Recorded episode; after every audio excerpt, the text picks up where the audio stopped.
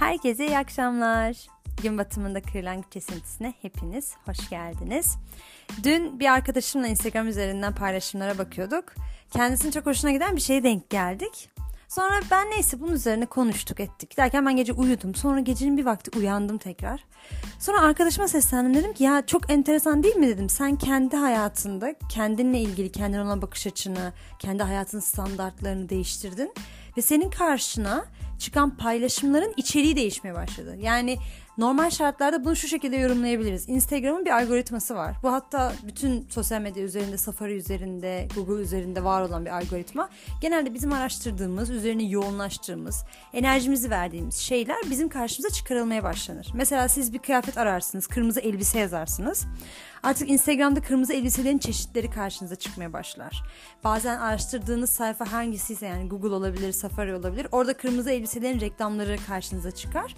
Bunun gibi biz de hayatımızda aslında meşgul olduğumuz, kendimizi meşgul ettiğimiz belli başlı versiyonlarımız var. Belli başlı düşüncelerimiz, belli başlı önceliklerimiz var ve biz aynı Instagram'ın yaptığı gibi hayatımızı öncelik olarak aldığımız şeylerin karşımıza çıkmasına vesile oluyoruz. Bu geçtiğimiz bölümlerde bahsettiğim algıda seçicilik meselesi de burada devreye giriyor tabii.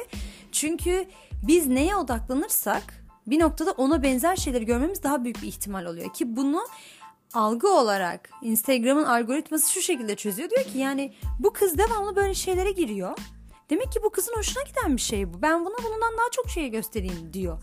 Bizim kendi hayatımızda da öyle. Mesela ben hep söylerim enerjiyi nereye akıtırsak biz oraya güç veriyoruz aslında. Oraya odaklanıyoruz. Yani odamız nereye gidiyorsa orayı yeşertiyoruz. Bunun için bizim yeşerttiğimiz şeyin bize iyi gelmesi gerekmez.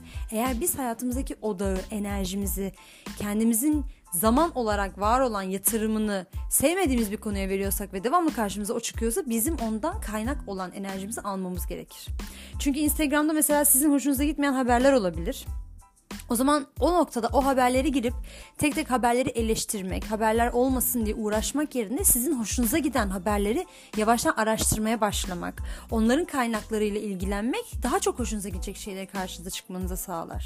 Çünkü aksi takdirde biz enerjimizi neye verirsek o karşımıza çıktığından biz sanki daha çok enerji verip düzelteceğimizi düşündüğümüz şeylerle daha çok muhatap olmuş oluyoruz.